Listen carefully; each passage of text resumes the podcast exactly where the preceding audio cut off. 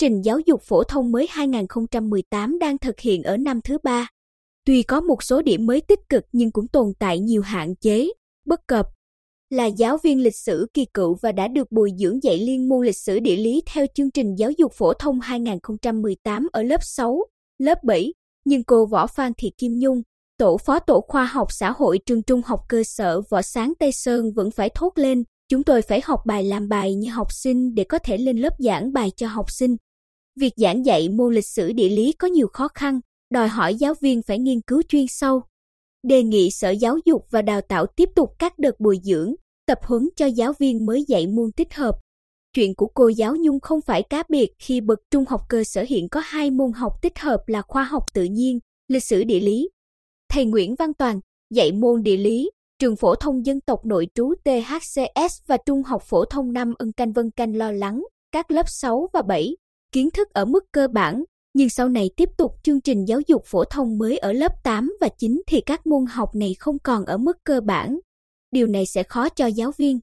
Trường phổ thông dân tộc nội trú THCS và Trung học phổ thông năm Ưng Canh có 6 giáo viên dạy môn khoa học tự nhiên và 4 giáo viên dạy môn lịch sử địa lý đều đã được bồi dưỡng nhưng ông Trương Xuân Tú, hiệu trưởng nhà trường vẫn trăn trở, giáo viên đa phần chỉ được đào tạo dạy đơn môn. Dù được bồi dưỡng dạy tích hợp nhưng do thời gian bồi dưỡng không nhiều, vừa học vừa tiếp tục nghiên cứu nên đi vào giảng dạy còn lúng túng.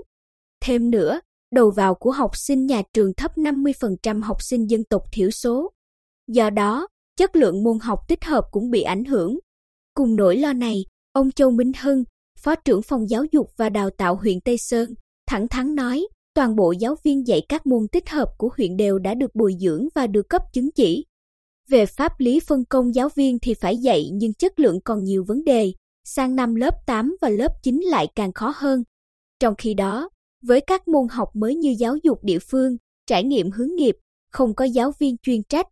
Ông Huỳnh Văn Hải, hiệu trưởng trường trung học cơ sở Trần Bá Tuy Phước, thừa nhận với hoạt động giáo dục địa phương, nhà trường cũng phân công giáo viên phụ trách giảng dạy đúng kiến thức như sách mà thôi, chứ để cho hay thì không thể. Tỉnh Bình Định là một trong số ít tỉnh thành sớm hoàn tất bồi dưỡng giáo viên dạy chương trình mới. Tuy nhiên, nhiều ý kiến cho rằng việc đào tạo gấp rút 20 đến 36 tín chỉ trong thời gian 3-4 tháng để dạy tích hợp, hình thức chủ yếu là trực tuyến do dính dịch COVID-19 vừa qua, cũng chỉ như cưỡi ngựa xem hoa. Năm học 2022-2023, chương trình giáo dục phổ thông 2018 triển khai ở bậc trung học phổ thông. Hầu hết các trường không có giáo viên cho các môn học mới như âm nhạc, mỹ thuật. Bên cạnh đó, các trường còn đau đầu với chọn nhóm môn học, chuyển môn học, chuyển trường của học sinh.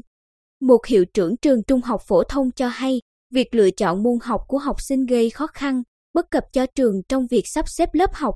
phân công giảng dạy cho giáo viên, dẫn đến tình trạng có môn học thừa giáo viên nhưng lại có môn thiếu giáo viên.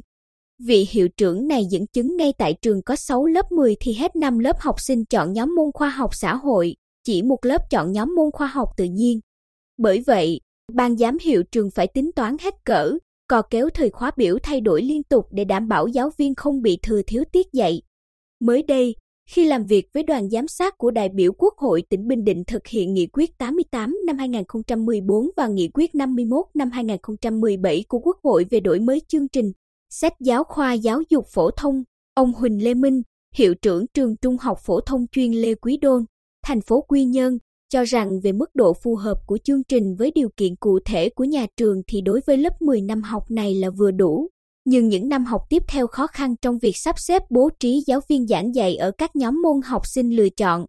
Trong khi đó, đề cập đến tình huống học sinh chọn nhóm môn học cần điều chỉnh môn hoặc cần chuyển trường, ông Nguyễn Hữu Lộc, hiệu trưởng trường trung học phổ thông số 1 An Nhơn thị xã An Nhơn nói ngắn gọn, đó là chuyện không đơn giản,